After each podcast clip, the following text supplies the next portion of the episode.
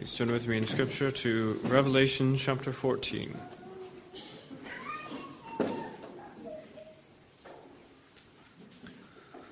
Revelation chapter 14, beginning in verse 1.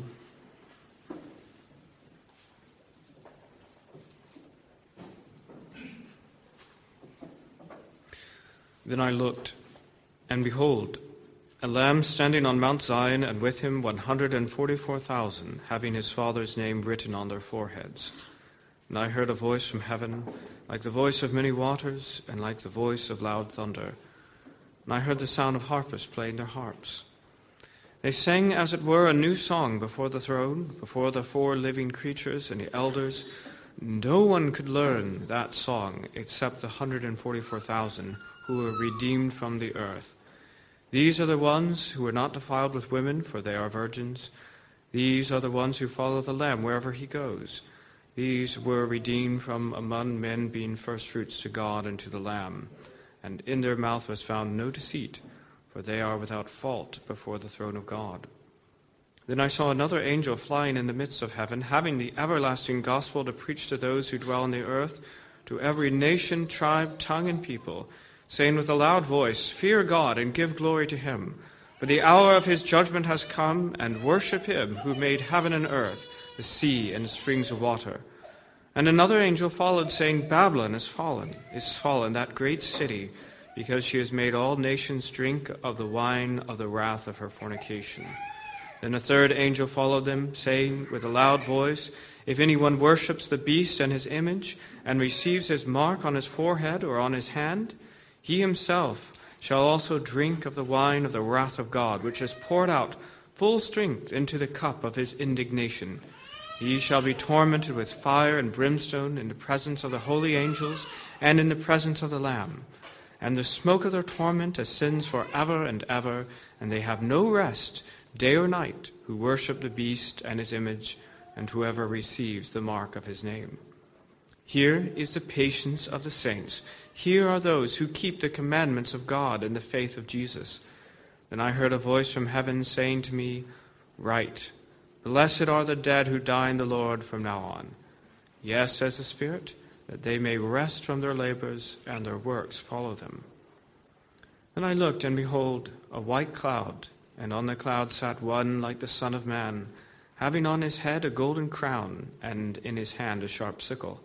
And another angel came out of the temple, crying with a loud voice to him who sat on the cloud Thrust in your sickle and reap. The time has come for you to reap, for the harvest of the earth is ripe. So he who sat on the cloud thrust in his sickle on the earth, and the earth was reaped.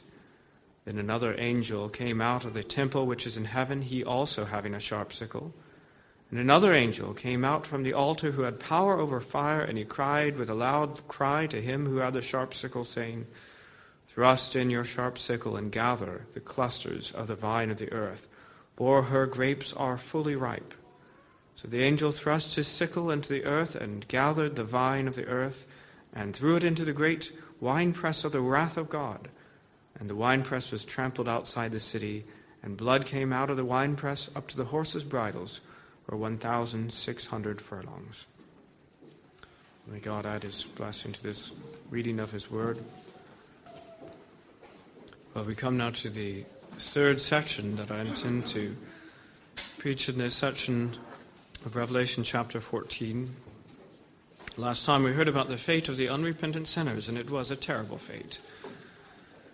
It is beyond the comprehension the wrath of God, and it's being poured out full strength without mixture in hell. No one who is ever persecuted on this earth, these martyrs who are crying out for justice, no one who has ever suffered loss or been persecuted will ever say, when beholding the fate of the damned, they'll never say that this was not just, that justice has not been served. No, they'll, they'll see it, they'll know it. And then we were reminded of the fate of believers, that it is a wonderful fate, and we'll read more about it today. Really, this is the ongoing cycle of Revelation, isn't it? From saying, it's telling us the end, the happy ending of the believers and the unhappy ending of the, of the unrepentant sinners. And we're seeing these things yet again today. It's an amazing eternity. It is a great fate, something to be greatly anticipated. And this, the wonder of heaven will make us to forget, the Word of God says, all of our troubles on, on earth. Not that our troubles are meaningless. They'll be remembered before God. We'll have our exact reward. That's even better. It's not that it's forgotten, but rather we ourselves will forget the pain in that sense. We ourselves, because of the magnitude of the glories of heaven, the troubles that on earth are not worthy to be compared with that which is going to be revealed for us in heaven. That is what lies ahead. The, connect, the, the, question, I suppose, then, is what is our attitude now? What is the connection between the way we are thinking and living now and what is going to happen in the end? Is that connection activism? Some think so. Some think that this idea of Christianity as a, an escape hatch into heaven, whereby the gospel is preached and those who put their faith in, in Christ, that their great understanding is that they may have trouble on earth, but but praise God, they'll be saved and they're going to heaven, and that's what really matters. Well, they say that's a terrible idea.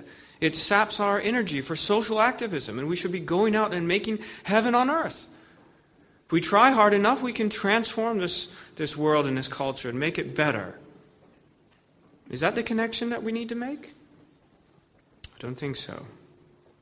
We're certainly called to be faithful witnesses, and we're certainly called to work in our vocation, which inevitably means Whenever Christians are faithful in their vocations, the world is going to be a better place. But the picture that we get in Revelation is that that doesn't make much of a difference in the grand scheme of things. The picture that we get in Revelation is rather of a world given over to the authority of the beast. It was granted to him to make war with the saints and to overcome them and authority was given him over every tribe, tongue, and nation. And this, again, is nothing new. This is Satan's authority that he has from the moment of the, of the fall. We ourselves, as a whole human race, in Adam, handed over authority to Satan. We don't want to listen to the Word of God. We want to listen to your word, Satan. Tell us what to do. And he has retained that authority until the end. And therefore, no matter how much social activism we might have, it's not going to make much of a big difference in the grand scheme. That is not, our, that is not the substance of our hope. That is not the connection to what lies ahead. We're not building that reality bit by bit now. That is what God is going to bring about in the end. Well, what about another? What are we supposed to do then? Is our attitude then Stoicism? Is it that we should just let these things happen because they know they're, going to happen? You know, Stoicism is when you're consigned to your fate, whatever is going to happen is going to happen, and you don't really care. You don't invest yourself emotionally too much one way or another because that only leads to disappointment. Things are going to go wrong, and you might as well be stoic, as we say. Oh, no, it's very clear from the Word of God that we should care. It's very clear that we must care. And I don't mean just in our sinful reactions to things, because it's very often it's, it's very possible to have a sinful uh, reaction in a way that stirs up anger and hatred towards things that we see in the world. That's not what we're talking about. But even in our sinless reactions, like the martyrs in heaven, you think about what, what, what happened in Revelation chapter 6. These people are in heaven. They are not capable of sinning. The reaction that you see is a sinless reaction. And what do they say? They cried out with a loud voice, saying, How long, O Lord, holy and true, until you judge and avenge our blood on those who dwell on the earth? It is very clear that they care. This is no reaction of a Stoic. They are not simply accepting this. And the answer given to them was not, okay, well, why are you sitting here underneath this altar? Go out and bring justice yourself if you want justice. Go do some justice and mercy ministry. And the answer was not. It wasn't that, and, and neither was it. Well, why do you care? It, it, it's not in your hands to fix it. So why do you care? Just be stoic about it. Bad things are going to happen. Don't let it bother you. No. Neither of these things were the case. The answer was what's the answer?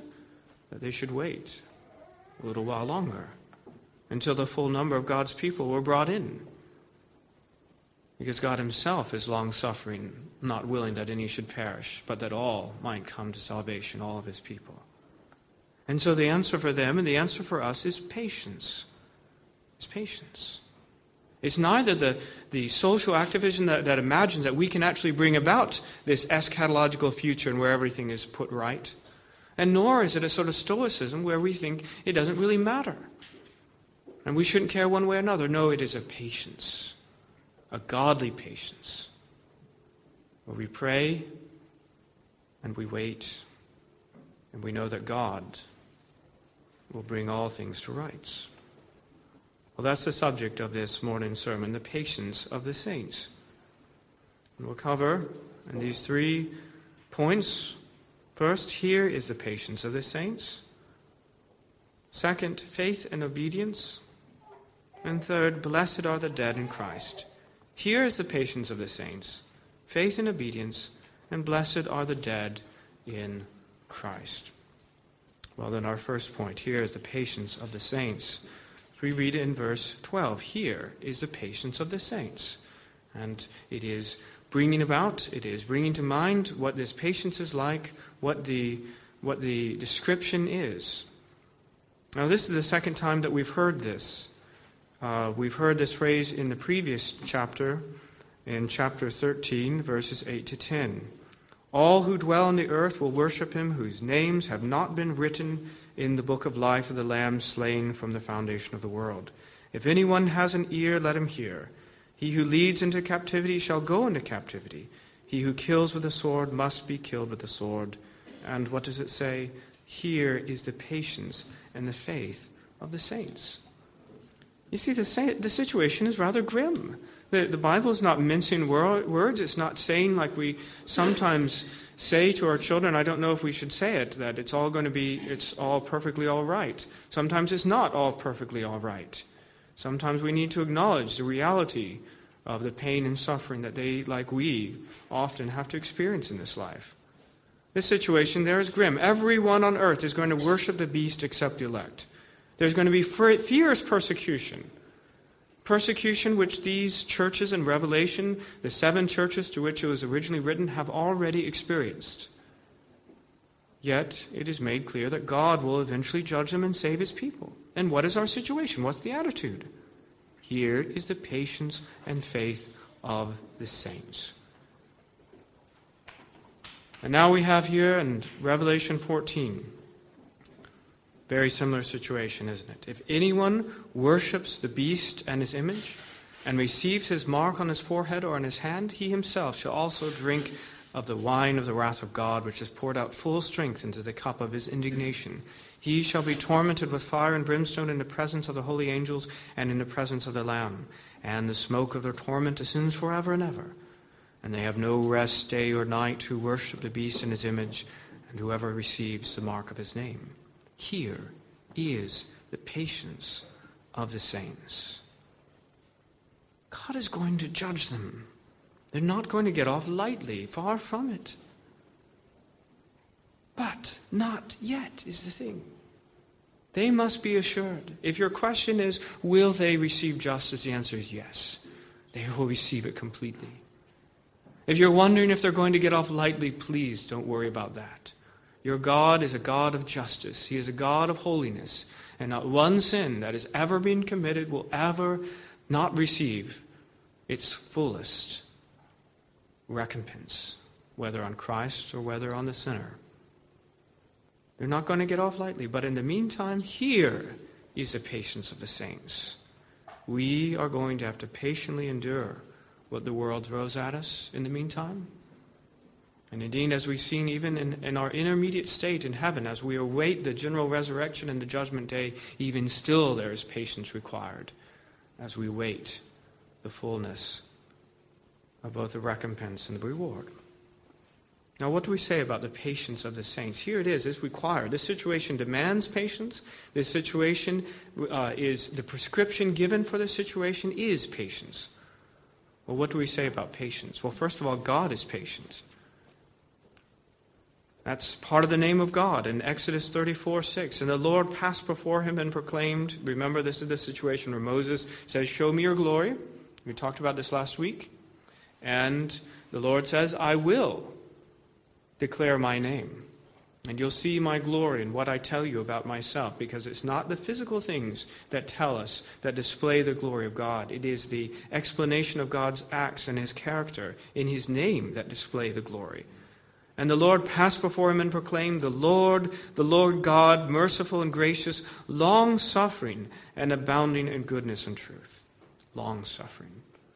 And that's a very good word for it because there is a slight difference. The overall idea is the same, but there's a slight difference between God's situation and ours. Long suffering is a better word for it when we talk about God's patience, because God is the creator, God is the judge, and at any moment, should He choose, He could bring the world to an end. He could bring about the judgment. He is the great judge. It is in His hands to be activist about these things. And He is the one that is being sinned against when we are, are sinned against, it's, it's true that we, but we have to remember that we ourselves are sinners. And, it's, and so it sometimes would be foolish for us to want to hasten judgment when we ourselves are guilty as everyone else around us. But God's not in that situation. He is constantly being sinned against. And there's no, no sort of situation that balances it with Him. But rather, He is long suffering towards these people, this rebellious race. And it's manifested, of course, in his dealings with Israel. It's not just a, uh, a theoretical thing that he's long suffering, he really was.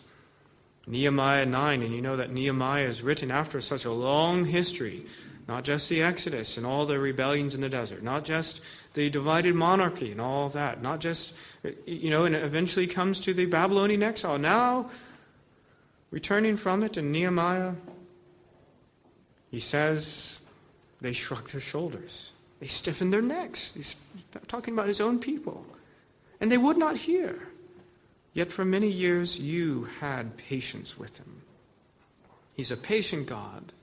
He has demonstrated his patience in his dealings with his people, and I hope, ladies and gentlemen, he has demonstrated his patience with you. I hope that we can all look and say, Yes, Yes, it is true. I have seen the patience and long suffering of God because He has dealt with me. He has dwelt with me. He has lived with me, a sinner, all these years. And I know His patience. God is patient, and surely we must imitate Him. We must be patient ourselves. Now, I don't know if you've noticed it yet, but that is another theme of Revelation. I, I, know that there are many themes. It is a beautiful tapestry. When you first look at it, you only see one or two big major themes, but as you come closer, you actually see several threads that are running through the whole thing that come up over and over again. And one of them is patience. If uh, you can summarize Revelation in many ways, but one way you could summarize it is to say this is a book about patience. It's speaking to those pe- people in perilous, difficult situations.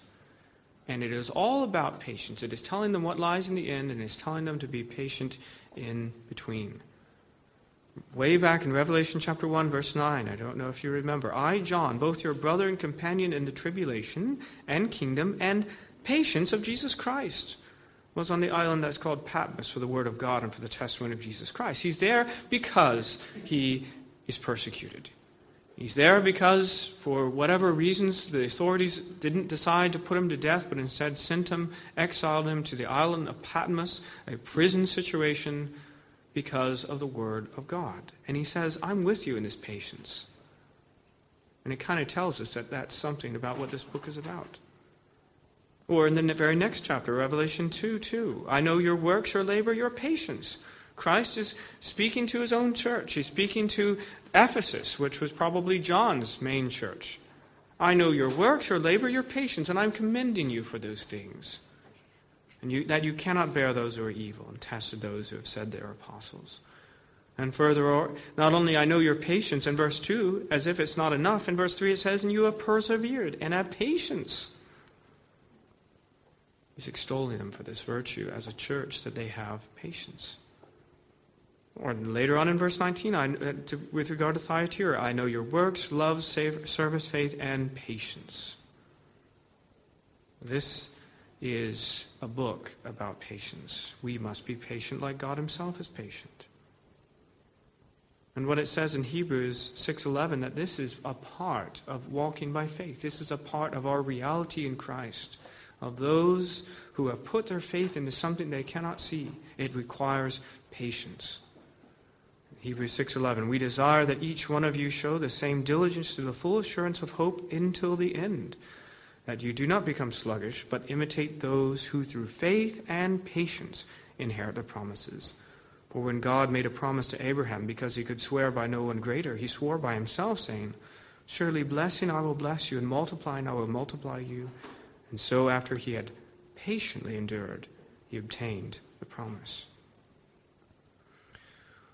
We live in a world of the instantaneous, don't we? We imagine that everything that is worth having can be had at a moment in time. And sometimes Christianity is presented in similar ways. It is, it is sold, it is marketed in a sort of instantaneous thing. It is all designed to bring us to an instantaneous decision. Well, I don't mean at all to say that we should not come to a decision to put our faith in Christ. We must do that. But of course, the reality is, it is not those who once said they made a decision that are saved. The reality is that those who put their faith in Christ and remain believing in Christ and following Christ and are still doing it at the end of their lives, those who endure into the end, the book of Revelation says, are saved. Those who endure to the end. Those who patiently endure. When our example is given to Abraham, it is pointed to one who patiently endured to receive that which he did not have. It was not that he, for a moment in time, said, Oh, I believe you, Lord, and then afterwards departed from that faith. Yes, of course, he was a sinner. Yes, of course, he wavered in various. He, he wavered a little bit in one sense. In other ways, he didn't waver, though. With regard to the main picture of believing that the Lord was going to do this, he believed it. And he kept on believing it until the end. He was patient. And Hebrews says we must imitate him in that patience. God is patient. All the notable saints have been patient, and we must be patient too. Secondly, we're considering the patience of the saints, we must consider this related issue of faith and obedience. As it says in verse 12, here are those who keep the commandments of God and the faith of Jesus. Because I don't want to give us the impression, as much as patience is important, as much as it's a theme of the Bible, it is not the central core thing. It's not the only thing. It's not even the main thing. It is rather the correct response of Christians who are primarily characterized by these two things of faith and obedience. Those are the primary things. If you just want to summarize what a Christian looks like, you know, if you wanted to uh, summarize what a magpie looked like, you say, well, this bird is both black and white. And you say that's, that's a great summary of what a magpie is. Well, how do you describe a Christian? What are the two things? If you only had two things to describe them, what would you say? Well, it's those who believe in Jesus and those who obey the Word of God. It's pretty simple. Faith and obedience. Those are the two things that primarily characterize a Christian. If you see someone who believes and has evidence of that in their, their obedience, you say, well, that, that's a Christian. If those things aren't there, well, that's a big question, isn't it? So there's faith in, in Jesus. It says those who keep the commands and the faith of Jesus. And I think that that word, the faith of Jesus, happens in, in two regards, two senses. First of all, and, and obviously, it is that they have saving faith in Christ, the gospel. That's the essence of being a saint. Those who have been, what is a saint, a holy one, a set apart one, one who's been washed in the blood of Christ. And how does that happen? When you put your faith in the Lord Jesus Christ, you are saved. You are washed in the blood. You become a saint. But notice again that this is a participle. And what that means is an ongoing thing. It is described in another way of saying those who are keeping the faith is the way that this would be more literally translated. Those who are keeping, not the people that at one time in the past walked an aisle, again. But that the faith is an ongoing reality. The question is not whether you can identify some point at which you put your faith in Christ. Maybe that is great. Maybe it isn't. But that isn't the main thing. The question is right now. Do you right now have faith in Jesus Christ? Do you right now believe? And do you continually believe until the end? That's the issue. ongoing faith in Christ. Well, that's one sense of that faith in Jesus. The other sense is an orthodoxy, because it is the faith of Jesus, the one true Christian religion. And that's really important in all this context, that we see that the whole strategy, the whole point of the beast, what is he trying to do? The whole the point of the beast is not to set up first church of the antichrist of Gateshead or something like that. That's all very upfront of what it is. It is to usurp it is to take over all those things that are called Christian. Anything that you and I would say, yes, that's a true church. Yes, that's a true denomination. Those are the things on the Antichrist list that he wants to take over. Those are the things that he wants to influence. Those are the things that he wants to put his false doctrine into. Okay? We understand that, right? So, if that's the case, then it is important that we keep the faith of Jesus. Here is the patience of those who keep the commandments of God and the faith of Jesus, not the faith of the Antichrist, not the compromised faith of the false prophet, but the faith of Jesus, the one true Christian religion. And that's why it is so important to guard the deposit of faith. That's why it's orthodoxy, ladies and gentlemen, is not something to be assumed. That is the deadly error. It is something to be fought for in every generation. Not, not just once in a while, but every year there's a fight going on with some aspect of the true religion. And if you are a Christian, if you decide, if you say, Yes, I want to, I want to remain in this faith until the end, you must steel yourself for the battles that are yet to come, because no one is exempted. This beast is out to claim this church for himself through the influence, the influence of false doctrine, believe me. The, the more the reputation for orthodoxy, either you personally or the church as a whole has, the more it is a high priority to be overtaken by these false things. We must keep the faith of Jesus and His Word. Well, we keep the faith of Jesus, and we also keep the commandments of God. You know, our belief in the triune God implies love, doesn't it? We believe in God. It implies that we love Him. We have to love Him. That's the great commandment, isn't it? Love the Lord God with all of your heart, mind, soul, and strength. No one disagrees with that. We all know that we should love God and our neighbor. We love Him because of who God is and, and what He's done, and we simply must love Him. And that love implies obedience. Now, I, I, recognize again that this is something that is so countercultural that, at the sake of, of too much repetition, because in this church we've heard this more than once, but I must say it again that faith or love and obedience are not opposed. It, it's not like these are two different categories of things that if you do one, you're kind of excluding the other or pushing the other away. It's not like that. It is that there is no love apart from obedience. Love is defined by obedience. The great commandment is explicated by the Ten Commandments. Love the Lord your God with all of your heart, mind, soul, and strength is explained to us in things like do not covet if you want to love God. And of course, loving our neighbor is part of loving God. Now that's the case with Christ himself, John 14, 31. But that the world may know that I love the Father, how is he going to. Why, why doesn't he just put up a sign? He could do that, right? He could put up a big sign, I love you, Father. Would that work? Is that the great monument of the Son's love of the Father? Mere words? No. The great monument of the Son's love of the Father is what? that as the Father gave me commandment, so I do. Arise, let us go from here. And where is he going? He's going to the cross. That the world may know that I love the Father. I'm going to do what he tells me. And that's the case with all of us who follow Christ. In that very same chapter, if you love me, keep my commandments. It's not by our words. It's not by our putting up a sign saying, I love Jesus. No, we show that we love Jesus by keeping his commandments. If you love me, keep my commands. Right? Those are the two things that characterize the believer faith in Christ and obedience to his word. And the point here is that we keep on doing these things, not just once.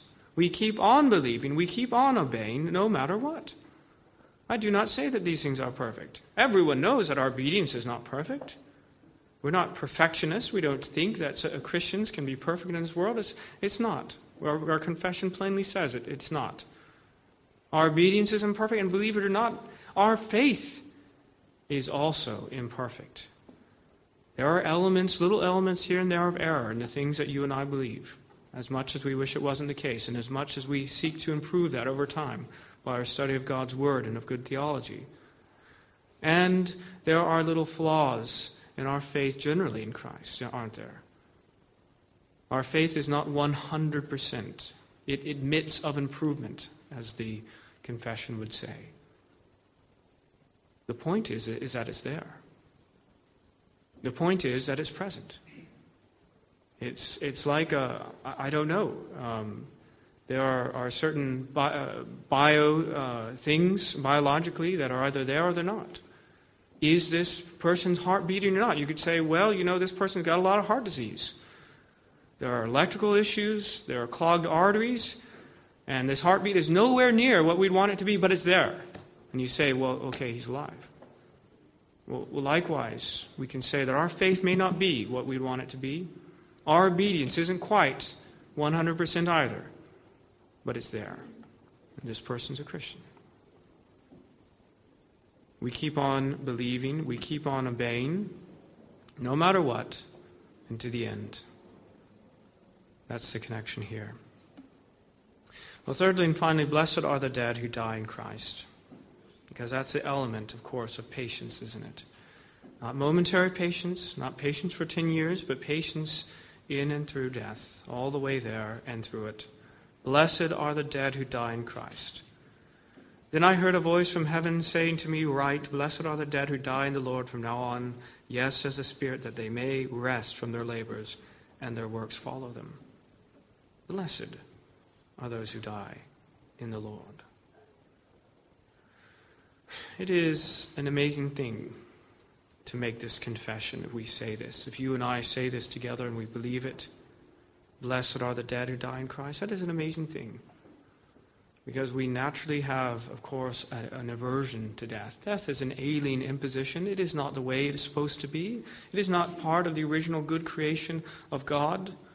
God created this universe don't listen to those who say that he, the, only, the way God apparently created was through death, death, death, and more death, and the instrument of bringing about uh, Adam and, and Eve was through untold millions of deaths beforehand. No, he brought into existence a world that was without death because there was no sin, you see. Sin and death go together. Without sin, there is no death. And in the Garden of Eden, there was no death because there was no sin. He brought into being a good creation without sin. But after the fall, then we have this new, horrible stranger, this alien imposition of death, not of the good hand of God, the Creator, but a result of our own father and mother, Adam and Eve, and their fall into sin. Yet, because of the work Christ, work of Christ on the cross, yet we can say, Blessed are the dead who die in the Lord from now on. We can say there's an element of blessedness because their sins have been covered and they have nothing to fear in their death. In fact, not only do they not have something to fear in their death because their sin has been covered and that we know that they already are in possession of eternal life spiritually, but there are these specific, these specifications of why it is that they're blessed. First of all, that they may rest. Now that's in direct contrast. I please, you must see these verses. There's only one next to the other. I know that we're preaching them in segments. I know that there are chapter divisions sometimes, but we must see that, that physical proximity in the Word of God is of some importance, okay? And right in these the, the previous verse, the smoke of their torment ascends forever and ever, and they have no rest day or night who worship the beast in his image. That's the characteristic of the beast worshiper, as we saw. That is a characteristic of the wrath of God in hell, is that they have no rest. And it's an awful thing. No rest at all, day or night. So many things would be tolerable if you just could have a rest from them. Slave labor is, is sometimes a bit is almost tolerable just because you at least get to sleep at night. But the, the damned in hell don't ever get to sleep. They don't ever get to experience rest. Well, in direct contrast to that, in direct contrast to that, we have the saints. That we will rest. Yes, says the Spirit, that they may rest from their labors. I love this, the way that the, there's a, almost a dialogue. I heard a voice from heaven, perhaps the voice of Christ, write it, saying to me, Write it down. Blessed are the dead who die in the Lord from now on. Yes, says the Spirit, that they may rest from their labors and their works follow them. And they may rest. You know, I think that rest is particularly precious to those who have been working hard. It's particularly of, of insignificance to those who have been fighting. And again, in the context of this, of this revelation, you never get the sense that the saints have much rest on earth. They have the Lord's day, one day in seven given to them to rest, but the rest of their life is filled with work as they've been commanded from the very beginning. And particularly in the context of Revelation, they, they are fighting. These are they who have not been able to lay down their weapons. They're constantly having to put on the full armor of God, as it says in Ephesians chapter 6, because the world and the flesh and the devil don't give them a break. They're constantly at warfare. But finally, then, in all their hard work and all their fighting, they are given rest in heaven. They are given rest from their labors. And then, that they are rewarded. I think that's what it means when it says that their works follow them. They did work on earth. They're now given rest, but those works are not without their signification in eternity. Yes, they've been given rest, but they're also going to be given a reward. Their works follow them. That's one of, another one of the great themes of the book of Revelation. It's not only that we have patience, but you see, this patience is not an empty patience. It's leading to the reality of full reward for the people of God. We're going to be rewarded. That's what it says in Revelation 18, uh, Revelation 11, 18. The nations were angry, your wrath has come, and the time of the dead that they should be judged. And what's going to happen at that point? That they should reward, that you should reward your servants, the prophets, and the saints, and those who fear your name, small and great. He's going to reward us. Or in the very end of the book, in Revelation chapter 22, behold, I'm coming quickly, and my reward is with me to give to everyone according to his work. When we think of Christ, when we think of the second coming, we should and we must think of the fact that his reward is with him. And when we as Christians think about the moment of our death, we must remember it is bringing us to the heavenly reward. My reward is with me. And that's, of course, the theme of the, the Bible generally with regard to the way that Christians look forward to the end. It says in Matthew 16, 24, 27. And this is, let me tell you, if anyone says that we should stop thinking of, of, the, of the faith as an escape hatch into heaven, and we ought to instead think about our social activism in this, this world, they ought to read Matthew 16. And Jesus said to his disciples, If anyone desires to come after me, let him deny himself and take up his cross and follow me. For whoever desires to save his life will lose it, but whoever loses his life for my sake will find it. For what profit is it to a man if he gains the whole world and loses his own soul? Or what will a man give in exchange for his soul? But the Son of Man will come in the glory of his Father with his angels, and then he will reward each according to his works. You're giving up your life in this world in order to have your soul in eternity. And God is going to reward each according to his works. Now, I understand that we could be overly concerned with the details of our reward. I know that. And I'm not saying that we should be. But if the, the Bible is not ashamed to talk about our reward, if it on numerous occasions within the, the, the pages of Revelation is pointing us to the reward, reminding us that our reward is coming, and that not one bit of it's going to be missing. We say the wicked, they're not going to be missing one last, one bit of the wrath of God for their sin. But those who have put their faith in Christ will not lose one little bit of the reward that is due. Well, then, who are we to say that these things should not be powerful motivations for us to make it through this life in patient endurance? Well, to apply these things specifically to us, I'd say, first of all, that there is rest in Christ, because that's the, the opening of it. That's the beginning of it. That's the way we have to, uh, if you're outside of Christ, that's what you ought to be thinking of. Matthew 11, 28 says, Come to me, all you who labor and are heavy laden, and I will give you rest. Because it's hard work. Look, uh, I've spoken of, of saints, I've spoken of Christian people in the work that is given to us, and it is hard work. There's no doubt about it. And we'll be looking forward to our rest. But that is nothing in comparison. I almost regret having built up that picture so much because I much, much more want to build up the picture of those who don't have Christ and who are working for their salvation. Because you all, you all are, you know that. If you're not a believer in Christ, your default set, setting, your situation is that somehow you are working to merit the favor of God. Okay? I think that's even the case for those who claim not to believe in God. There's an element with you that is trying to be good enough, that is trying to earn merit before God or the cosmos or something along those lines. And let me tell you, I hope you understand it is hard work. The burden of your sin is great.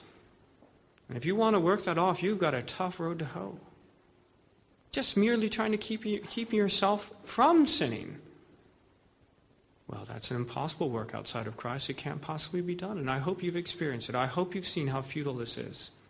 I hope you understand that this is tough work. Well, for those who are weary, those who are laboring, and those who are heavy laden with this burden of trying to earn their salvation, Jesus says, I will give you rest. There really is rest in Christ. In order then to have that full rest that we spoke of, you have to rest from your labors at all. You know, that's another way of describing our salvation. It is a ceasing from our labors. That's why the Sabbath day is such a beautiful picture of it. It is a ceasing of our labors. For just one day, we lay down our tools and we say, we're not going to work. Normally, because our physical life d- demands it, doesn't it? Normally, in ordinarily situation, ordinary situation, I don't mean to say there's exceptions in, in one way or another, but ordinarily, in order for us to eat, we need to work, don't we? In order for us to continue our biological life, there must be work involved. But one day, in, in seven, we lay down our, our things and we say, we're going to rest. God is going to take care of us. That's a picture of us spiritually. That we say that the relationship, the thing that brings us to heaven, is not our work, but rather we lay down our tools trying to save ourselves. And we say, God, you alone do this. Christ, you have died, and your blood is enough for me. And it's into you that I put my faith. And I say, you have to save me. That's a rest. That's the rest that we have primarily in Christ. And if we're going to have that rest in death, we must have rest in Christ right now. Trust in Christ to save you. Secondly, we must, as Christians, be patient. We must be patient.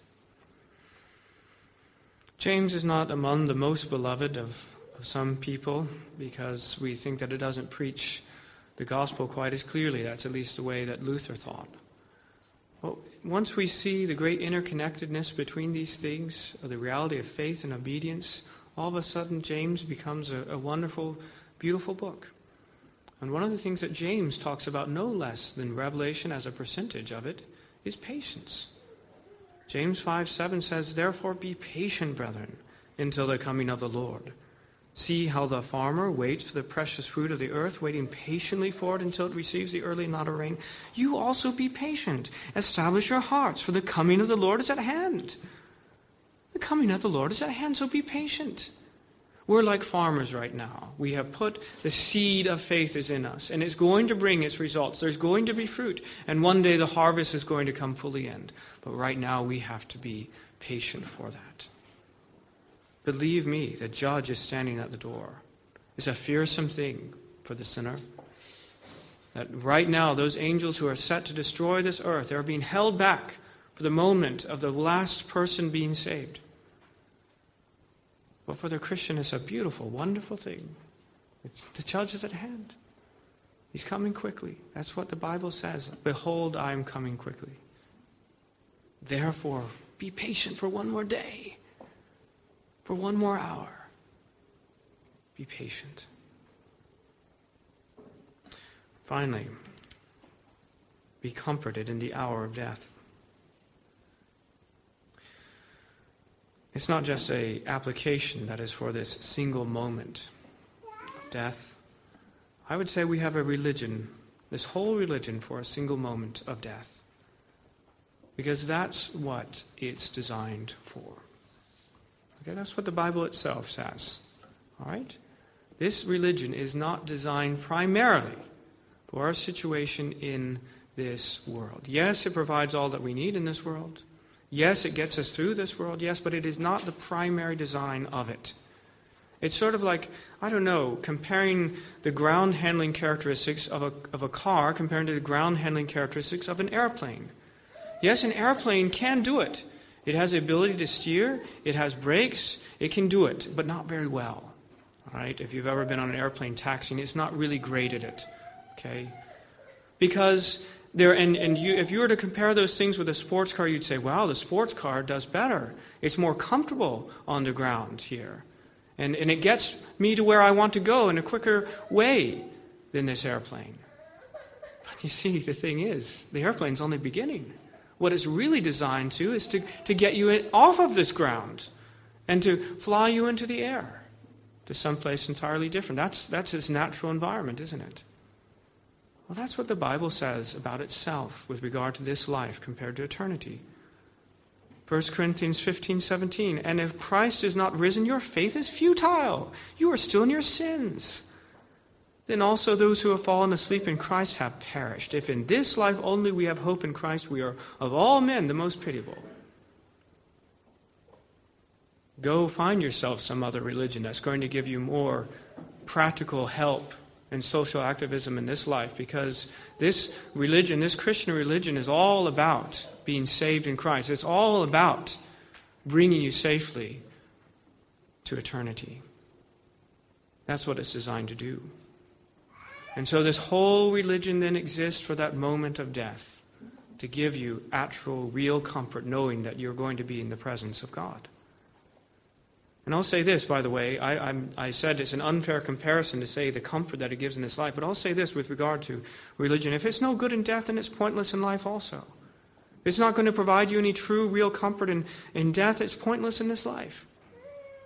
But if it is of real comfort in death, if it's real comfort to sinners, now look, there may be religions out there that are comforting to righteous people because every other false religion has to do with earning your salvation. And if you're righteous, and if you're good enough of yourself to earn salvation, then I'm sure you can find comfort in those religions. But if you're a sinner like me, then you need a religion that can provide comfort to sinners in the moment of death. And there is none other. There is none other besides Christ who can do that. And if it is a comfort to us in the moment of our death, and it is good for a moment by moment existence because we don't know when it is. It'd be one thing, you know, if we knew it was exactly 25 years from now on a particular moment. Well, we wouldn't have to have reference to that kind of comfort between now and then. But we don't know. That moment may be tomorrow. And that's why we must have this real comfort of real, uh, the reality of what Christ gives us. Blessed are the dead who die in Christ. That's the word that is given to us, and that's the real comfort that we have. Believers are blessed from the moment they put their faith in Christ. We know that dead Christians are blessed in a way well beyond that. It is something indeed to be looked forward to. Blessed are the dead who die in Christ. Let us pray.